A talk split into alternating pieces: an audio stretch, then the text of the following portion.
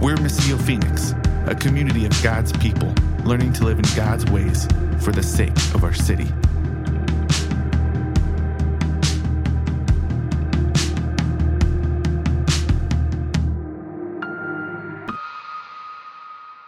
All right. Good morning, everybody. Good morning, everybody.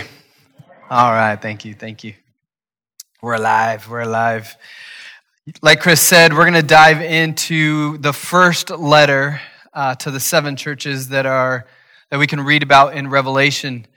Uh, the first letters to the church in Ephesus. Uh, before I dive into that, before we read that together, uh, just a couple quick notes. Um, this letter was written to an actual church that actually existed in an actual city in an actual point of time. Um, uh, some theologians and some uh, scholars believe that, that these letters, uh, um, the, the book of Revelation in general, is just a book to give us the signs of the ends of the times, right? What Chris kind of joked about earlier. Um, and that these seven letters just kind of are like uh, seven periods of time, right? Um, so they kind of equate the church of Ephesus with uh, the early church, right? And then the next seven churches of just seven different times uh, in church history. And that that's all these are, is just symbolic. But this was a letter written to an actual church. Ephesus was one of the major hubs in Asia Minor at this time. Uh, it was a port city. A lot of traffic went in and through uh, the town of Ephesus, the city of Ephesus. It had a huge temple um, to a goddess who, uh, this is Family Worship Sunday, uh, to a goddess, a Greek goddess. Um, I'll let you do the, the background history minus the kids. Um, it was thriving, it was diverse. A lot of people went in and through here. And this was a church that God had a heart for, wanted to speak directly to. And so this is the letter we have uh, that God gave John to the letter of Ephesus. Will you stand with me and we'll read uh, these verses together? We're going to start in chapter 2, verse 1.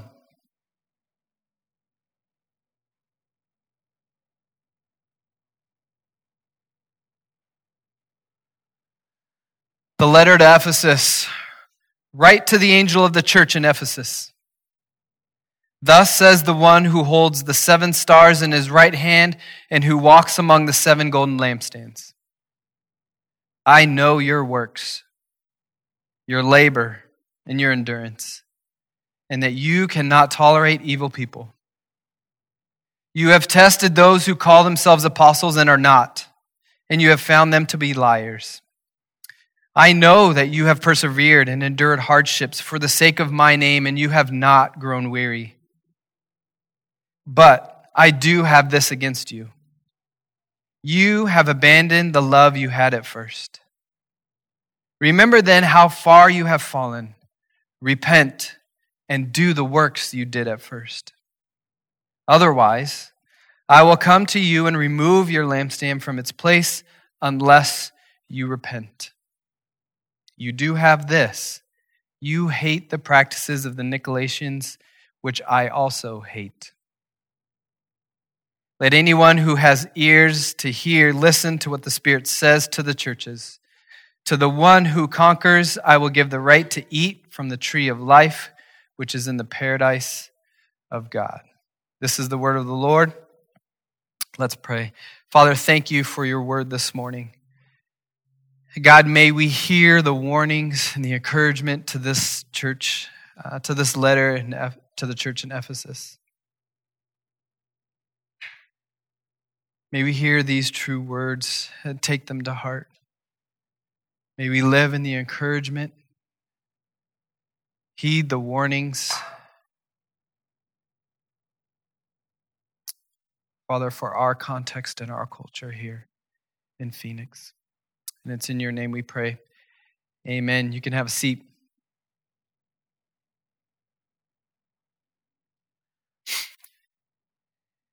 This is the winter of uh, 2003. I just told this story at our MC when I got to share my story. It was the winter of 2003. I was a resident director at a small university in Chicago. It was actually 15 miles about northwest of downtown Chicago. A small little Swedish covenant uh, university there. I was the resident director of one of the dorms, and about every Wednesday there was chapel. All the students had to go to chapel, they were required, but I always looked forward to chapel because uh, this Chicago is kind of a major hub city, and so it kind of drew a lot of uh, good quality, good, deep theological speakers. The speakers that they had coming through their chapels were uh, world renowned theologians, gifted speakers. So I also I often looked forward to chapel. It was something that I looked forward to. This particular Wednesday, uh, I got up and put on my six layers of clothes because it was freezing in Chicago and the wind chill. I think it had to have been like negative 20 that day. It was dreary, like most mornings in Chicago are in the winter. And I headed out to chapel. I had to, I had to walk across campus to their chapel building. Old building, old brick building, beautiful, stained glass windows, a beautiful building entered the building and I took off maybe about three of my layers because otherwise you'd get too sweaty and warm and then it would just be uncomfortable. And I made my, my way up to the balcony where I always sat, a little off to the right, had the best view, best sound. I took my seat. I got out my Bible and my notepad to take notes. Completely unaware of what this morning would mean for my life and my faith. I looked forward to this speaker, again, a gifted, world renowned theologian. And that morning, he spoke on a theology and a doctrine that I had never heard about before.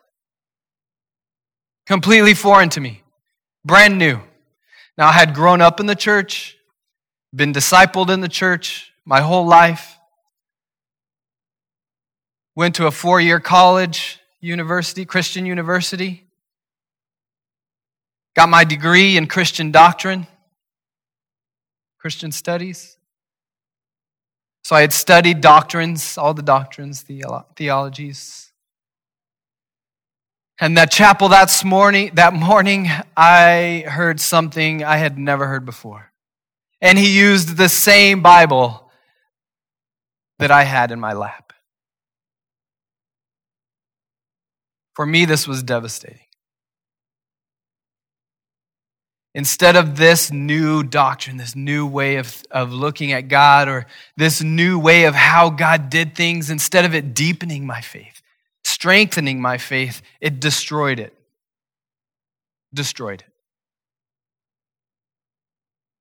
I remember being angry and frustrated, sad. I, I, I took notes, stayed chapel and afterwards, I made my way back to my dorm room. My beanie pulled a little lower, my hood over a little higher, so no one could see the tears that were running down my cheeks. I didn't want to make eye contact with any students. Couldn't even say any words. I made my way back to my dorm room, or it was an apartment in a dorm. I remember shutting my door and just flopping on my bed, weeping. I didn't know what to believe anymore. I was exhausted. I was tired. I'd spent my whole life trying to figure out who God was. Learn all these things about who God was, trying to do all the right things. And in one morning, learning something new, I was done. I remember telling that to God I'm done. We've had a good run. I've tried to please you my whole life, but I'm done. I'll just do my own thing now. And I remember very clearly very clearly the Spirit of the Lord say to me, I love you.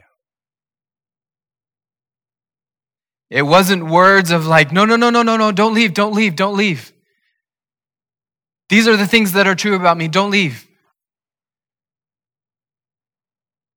It was a very sympathetic, heartfelt, I'm with you, I love you.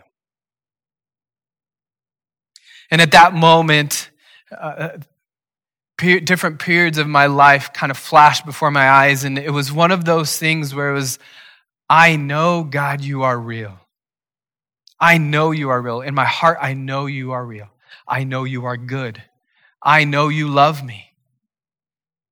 But I have no idea who you are and what you're about right now. So, for the next three to six months, the only prayer I could pray to God when I went before Him is God, I know you love me and I love you. And then I would just sit. I didn't know what else to pray. Because you see, my whole life, in my pursuit, in my pursuit of truth, I had tried to know everything about God, who God was. I had tried to know His Word. And I had tried to do all the things right.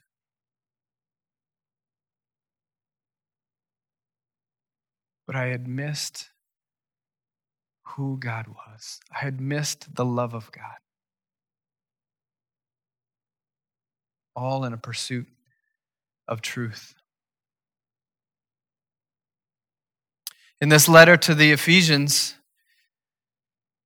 in Revelation, the first part of it, God says, Hey, you guys are doing well. You guys are thriving. You guys are flourishing in the first part that I had warned you about through my Apostle John earlier. You guys are able to test the spirits of the age. You guys know truth. You guys know who God is, who his son was. And you're able to use that truth to kind of determine who is a good apostle with good teaching, with right teaching, and who are liars. You're able to discern, okay, this person who is teaching up here, the, the, the things that they are teaching, do they line up with the good news that we, that we know?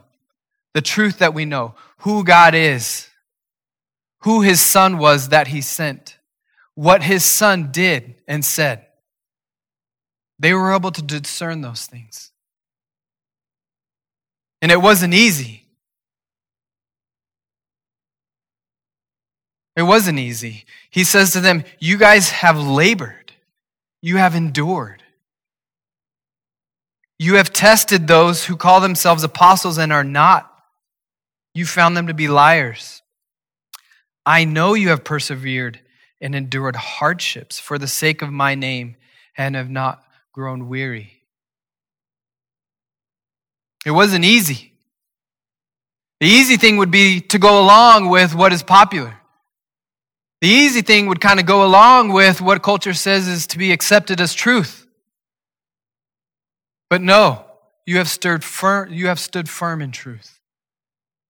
You know the truth, and you have used that truth to distinguish and discern lies and truth.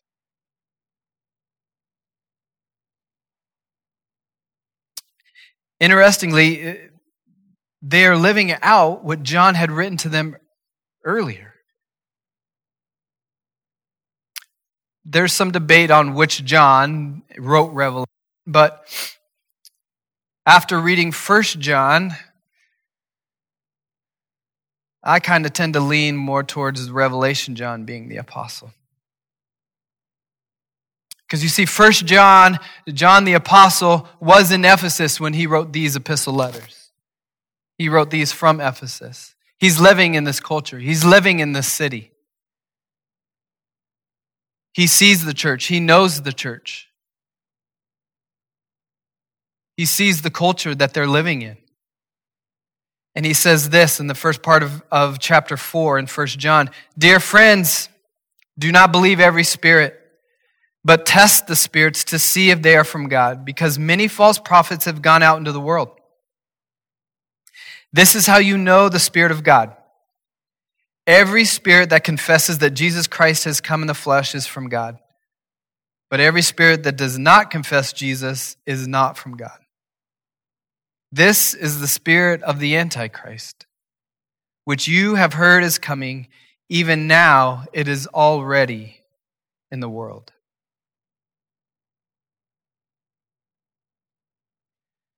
So that John writing this at the beginning, 30 years later, as he writes this letter to the church at Ephesus, as he gets this revelation from God, he says, You guys are doing well with this.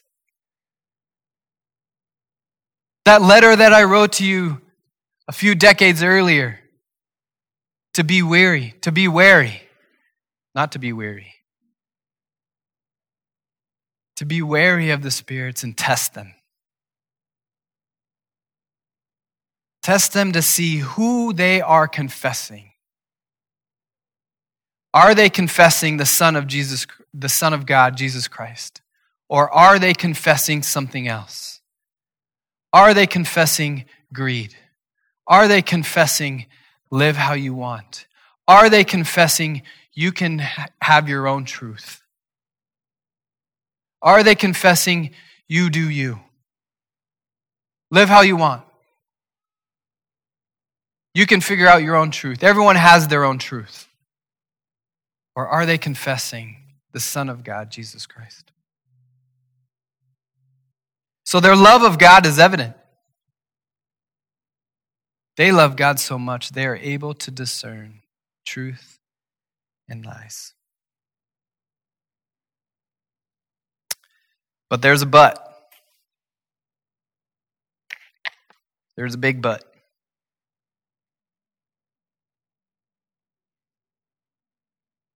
Yes, I said big but. Because in the next verse of Revelation, chapter 2, what is it, verse 4, he says, But I have this against you. You have abandoned the love you had at first. Now, some of your translations, I want to take a, a, little pause here. Some of your translations might read, You have abandoned your first love. And I've heard a few sermons on this letter to church, to the church at Ephesus before, and, and most of the, more often than not, that's the translation I've heard preached and used. You've abandoned your first love. And the points of those messages and those sermons have often been the more you hold on to the law, the more legalistic you get, and the further away from love of God you get.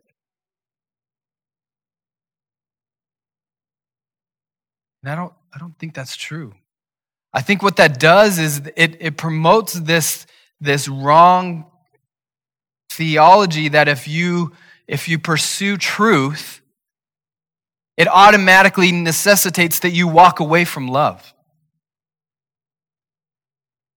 That if you obey the law, then you'll fall into legalism and moralism and you will leave the love you had for God. It puts them in opposites truth and love. And I don't think that's what's going on here. Something's funny back there with the junior highers. I remember those days. It was it was the big butt comment, wasn't it? Yeah, it was the big butt. It was the big butt. Should have known with junior highers in service today, you can't say butt, poop, fart, any of that stuff.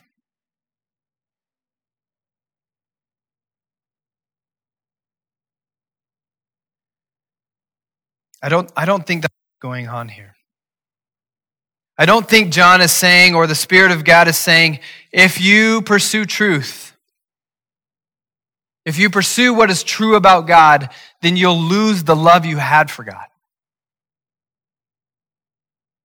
I think what it's saying is, I think the best translation is, you will uh, return to, what does it say? Oh, I'm in First John.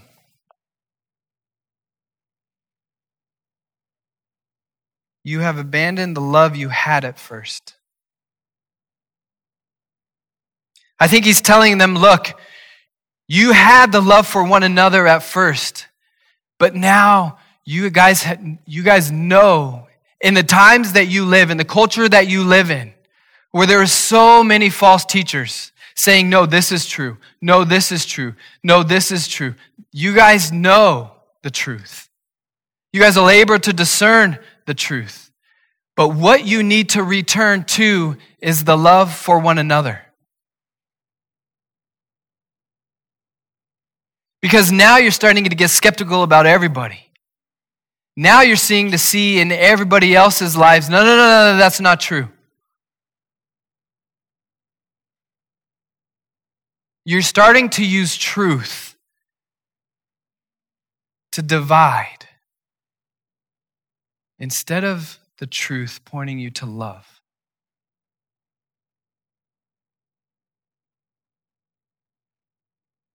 because he tells them in the next verse Remember then how far you have fallen, repent, and do the works that you did before. In 1 John 4, right after John gets done writing about the spirit of truth and the spirit of deception, he writes this Dear friends, let us love one another. Because love is from God, and everyone who loves has been born of God and knows God.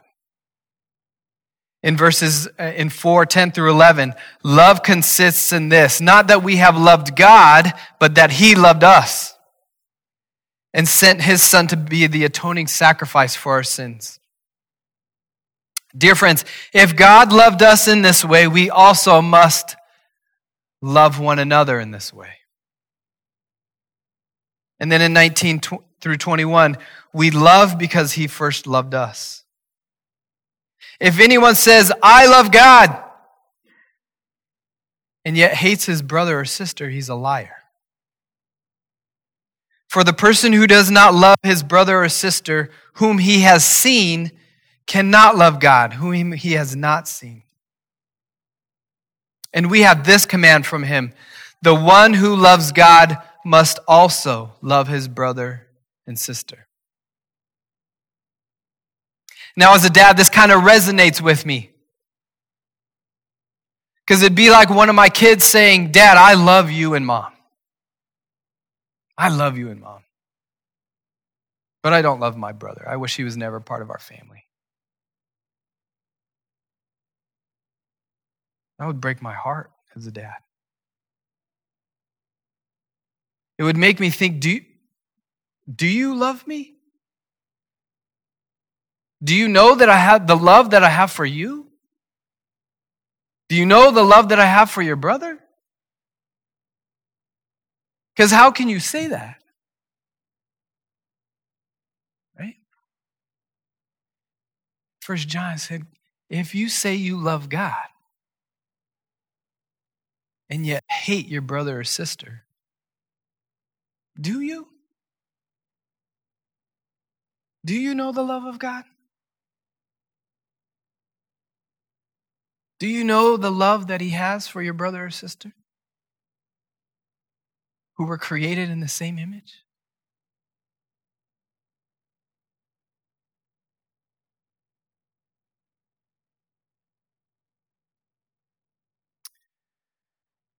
As a. Uh, so, how are we supposed to live? How do we listen to this letter that was written to a church millennial ago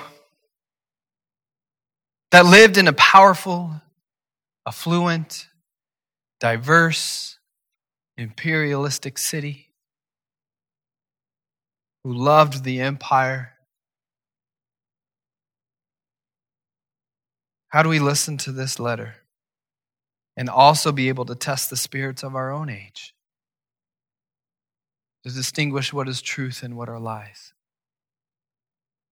And then how do we live that out? How do we live that out with our brother and sister? In our church family? How do we live it out with our brother and sister who don't know Jesus? Our neighbor, our coworkers. What does this look like? I have some slides. I, th- I think it might be helpful for us to go through a few things. I went teacher mode on us today and I did a little PowerPoint. I don't know if it's going to work, but we'll check it out. First, I want to talk about truth. Where do we find truth? That's not fair. It's already up there. Jesus. In John 14, 6, Jesus says this I am the way, the, the truth, and the life. The Blue Letter Bible sums that verse up like this, translates it as this I am he in whom the truth is summed up and impersonated. Jesus is saying, all truth, God's truth, all of who God is, all of who God says He is, all of that He is, is summed up and impersonated in me. I am truth. In John 1 14, the Word became flesh and dwelt among us. We observed His glory. The glory is the one and only Son from the Father, full of grace and truth. He said, Jesus says everything he hears from the Father.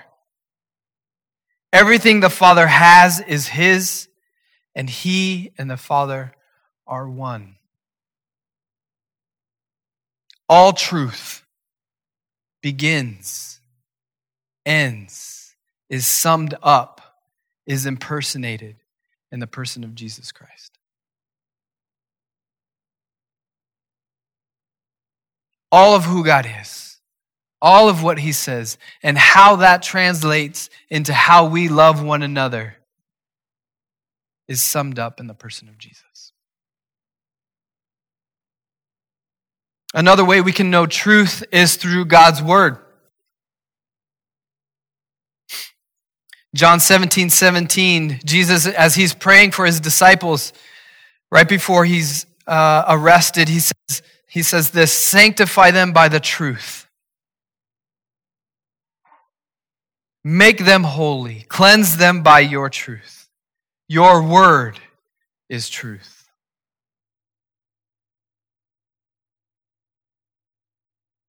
The entire uh, Psalm 119, 160 says this The entirety of your word is truth.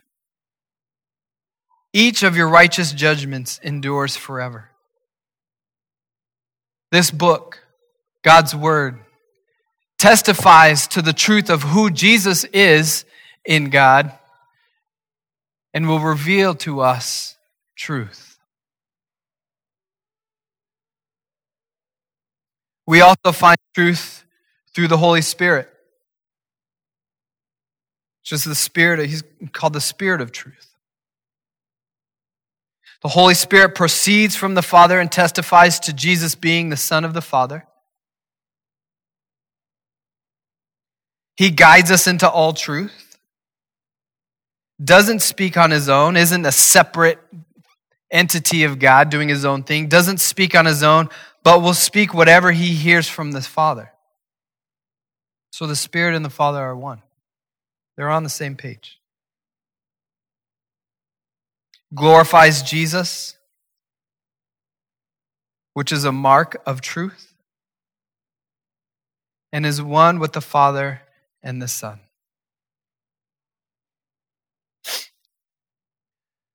So, where do we find truth? Best summed up in the person of Jesus. We read who the person of Jesus was in his life in God's Word. And that truth is illuminated to us through the Holy Spirit. So, how would we define truth? This is how, this is the definition I landed on. That truth is all of who God is and says. All of who God is. All of what He says. Incarnated in the person of Jesus and made known to us by His Word through the Holy Spirit. This is how we can divine truth. All of who God is and says, incarnated in the very person of Jesus, his Son, and made known to us by his word through the Holy Spirit. Now, through truth, or because of truth, or when we are in truth, we are called to love one another. So, what does love look like? Right? I think for many of us in our culture, we equate truth with intellectual assent. That's what I did. The more I knew about God, the more knowledgeable I was about God, the more truth I had. And I just relied on that knowledge. Right? But that truth, that knowledge of all of who God is and says, isn't meant for us to just puff up our ego and gain more knowledge. It should lead us to do something. So, what is love? And oftentimes we equate love with this, this feeling. I love you. We were watching a show last night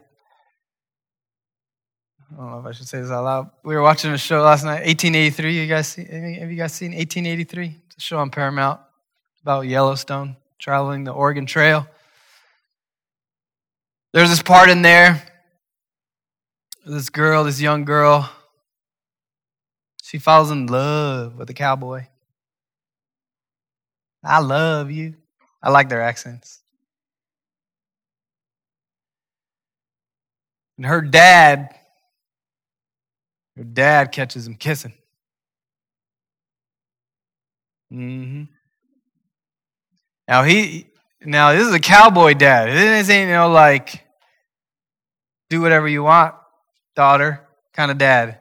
This is a cowboy dad. And man, he rode up to this dude and he knocked him right off his horse.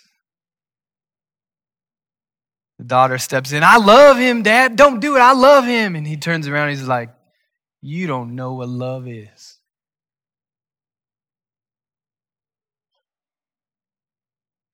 Sometimes we equate love with just those feelings, those butterflies, an infatuation, attraction, maybe. But if we're honest, our love for God if it was just that, is easily manipulated. If all love is is feelings, it's easily manipulated. So, what is love? Jesus says, If you love me, in John 14, 15, if you love me, you will keep my commands. In John 14, 21, the one who has my commands and keeps them is the one who loves me. 23 and 24, if anyone loves me, he will keep my word. The one who doesn't love me will not keep my words. Excuse me. The one who keeps his commands remains in him, and he in him. And the way we know that he remains in us is from the Spirit he has given us. 1 John 5, 2 through 3. For this is what love for God is to keep his commands. This is how we know that we love God's children when we love God and obey his commands.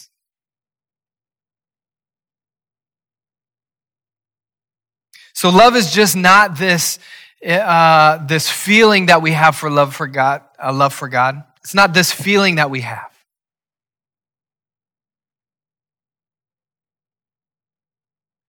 It's active. It's an active loyalty to. It's an allegiance to. It's saying, I will do whatever I need to do to be in your presence. I want to be with you. Right? For those of you that are married or have been married or have been in love, you know those beginning stages, you want to do whatever you can to be with that person. Right? Homework? Let's go get coffee. Any other responsibility you might have? Let's go talk. Let's go hang out. Let's go see a movie. Let's go get dinner. You'll do whatever you need to do to be with that person. You want to be in their presence. Dine with them, commune with them. Any allegiances you might have had to family or friends get thrown out the window for this love.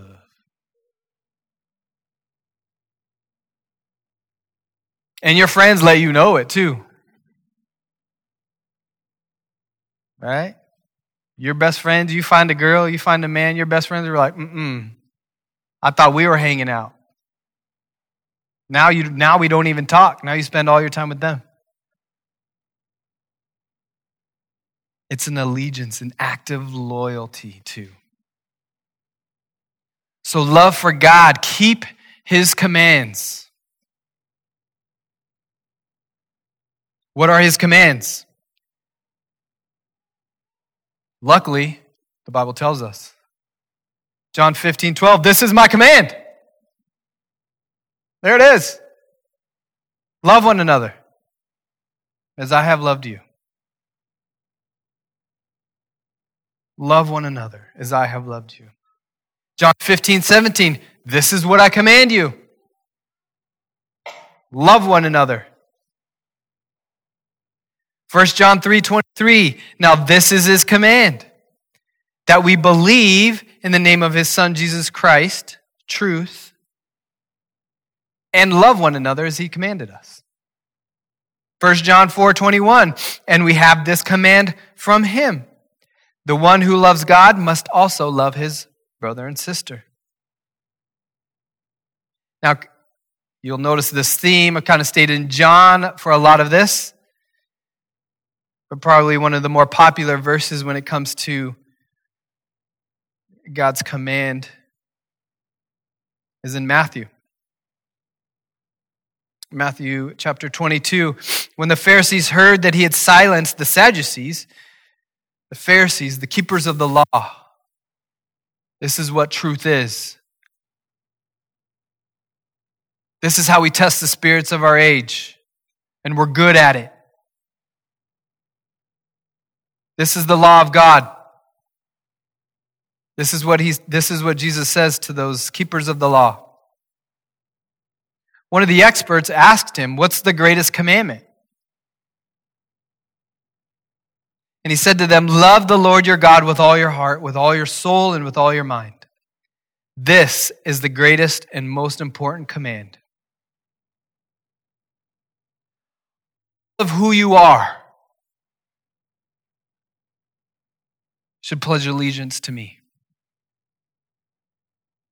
All of who you are should be loyal to me. The second is like it love your neighbor as yourself. All of the law and prophets, all truth can be found in these two commands love God and love your neighbor.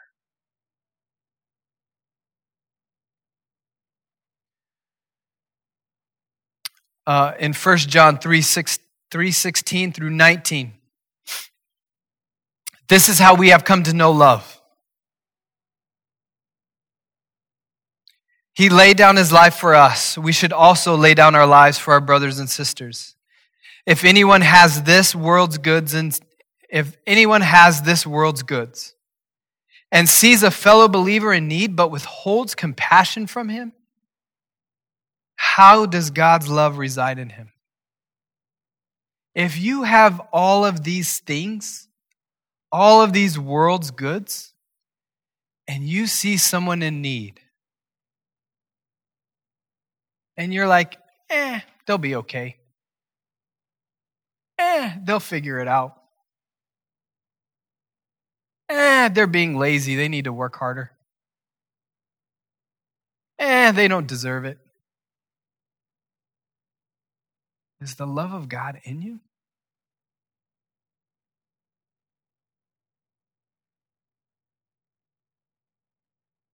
He goes on to say, Little children, let us not love in word or speech, but in action and in truth. This is how you will know that you belong to the truth and will reassure our hearts before Him. We so often think of truth as intellectual knowledge and put it in the word and speech category. Here, God puts truth in the love and action category. So, how can we define love then? Love is actively displaying all of who God is truth. It's an act of loyalty and allegiance to all of who God is. By obeying all of what He says, His commands, to love one another, to love God with all of who you are, and to love your neighbor as yourself. But this we cannot do on our own. We'll be exhausted. We'll be tired. Can only do this through the power of the Holy Spirit. It's when the power of the Holy Spirit reveals to us who God is and all of His truth. When the power of the Holy Spirit reveals to us, how do you live this out now? You have a brother or sister in need over here. Go meet that need. If you don't have the resources to meet that need, figure, talk to someone who does. Figure out a way.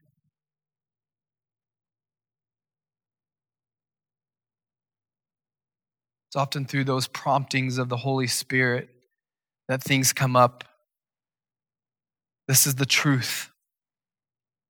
Are you going to walk in it? Are you going to live it out?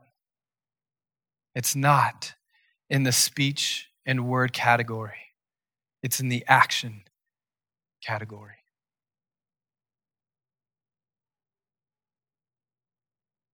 So, as we enter into this season of Lent, as we prepare our hearts and our lives to remember the life, the death, and the resurrection of Jesus, may this season remind us the truth of who God is and the love that he first displayed for us. We know the love of God because he initiated it. He gave us an example in the person of Jesus of what that love looks like. How to love our brother and sister when they may not deserve it how to step into the brokenness and the grief and the misery and the pain and the war and the division and love. So many times we seek truth because we want to be right.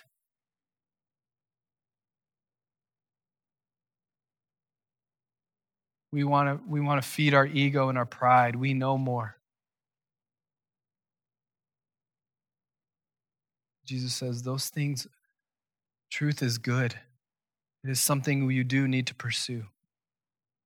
But that truth should always lead you to love your brother or sister, not separate from them.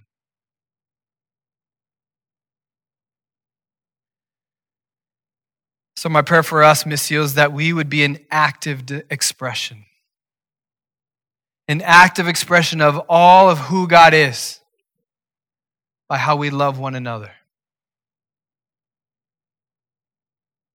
By how we love one another.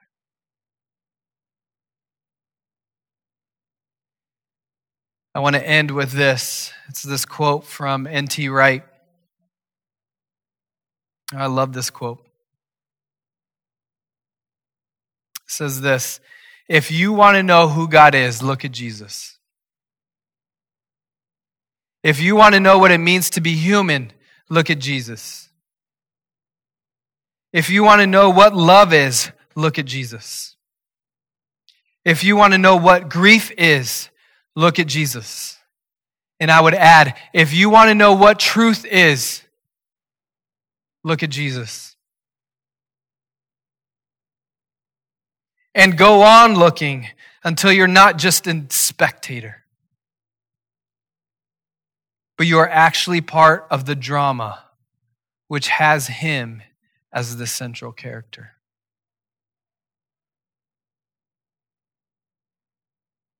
So oftentimes it's easy to be a spectator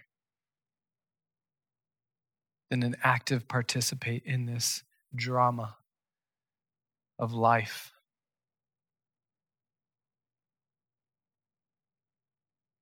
Drama that we're not called to just sit in the audience of, but a drama we are actually invited into. We have a role, we have a part, we have a character in this story. The true story. Our culture has so many other true stories for us that's calling us in to be a part of.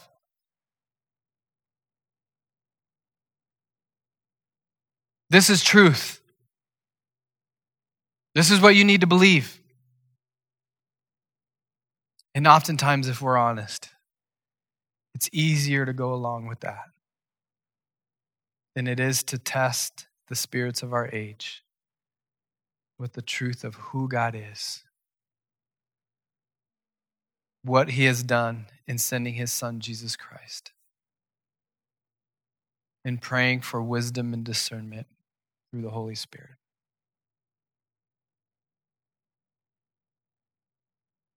Heck, we can even find truth on a new app.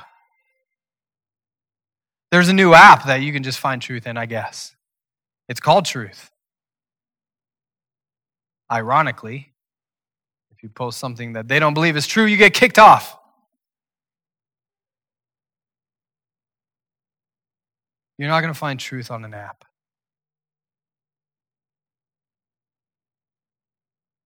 You're only going to find it in the very words of God. And that truth will not lead to division. That truth should not lead us to be against our brother and sister, should not divide us. Should lead us to love our brothers and sisters. Let's pray.